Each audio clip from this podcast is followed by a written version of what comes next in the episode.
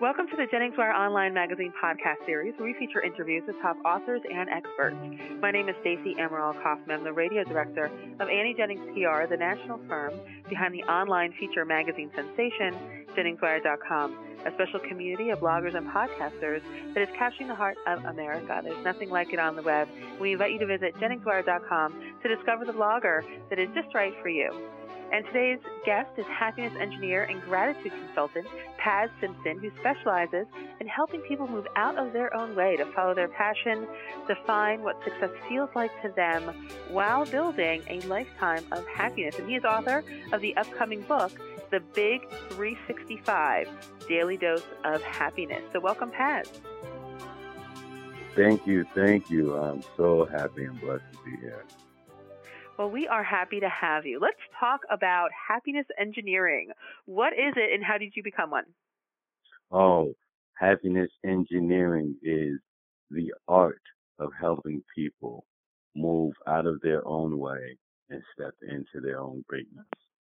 I became a happiness engineer, um, actually by mistake. I lost a dear friend a few years back and it forced me to want to change my life. And then in the changing of my life, I realized that I can help people smile.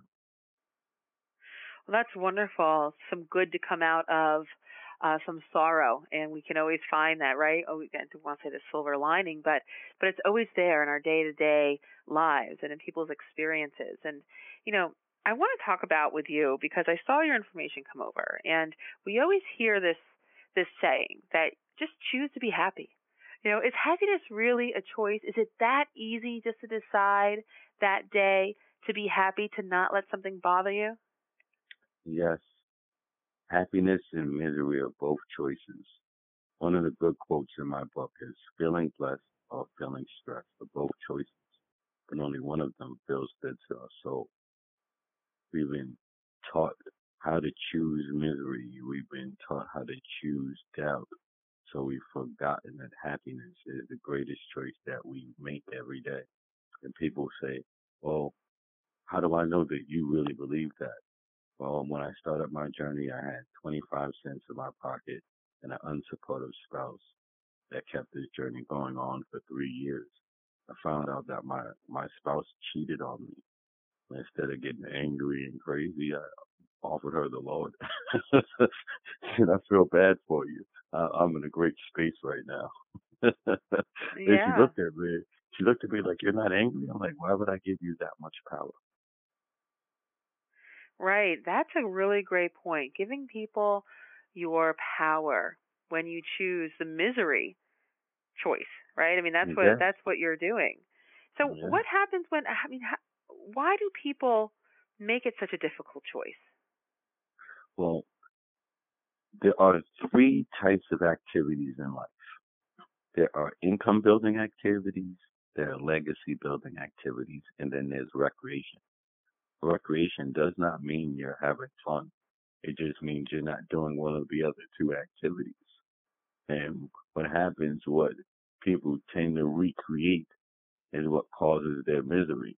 So if you spend all day watching television and you're watching all of this reality TV and you're programming your brain with all of these negative thoughts, then sooner or later you'd have a negative action. But same time, you decide that you're going to make a conscious decision to read a book, call a friend, get a mentor.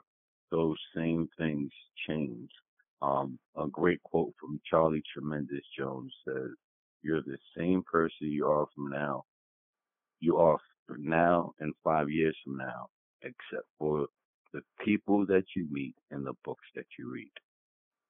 So it's important that we take control of our thoughts first, because in happiness formula, thoughts are the first part of what you need to control.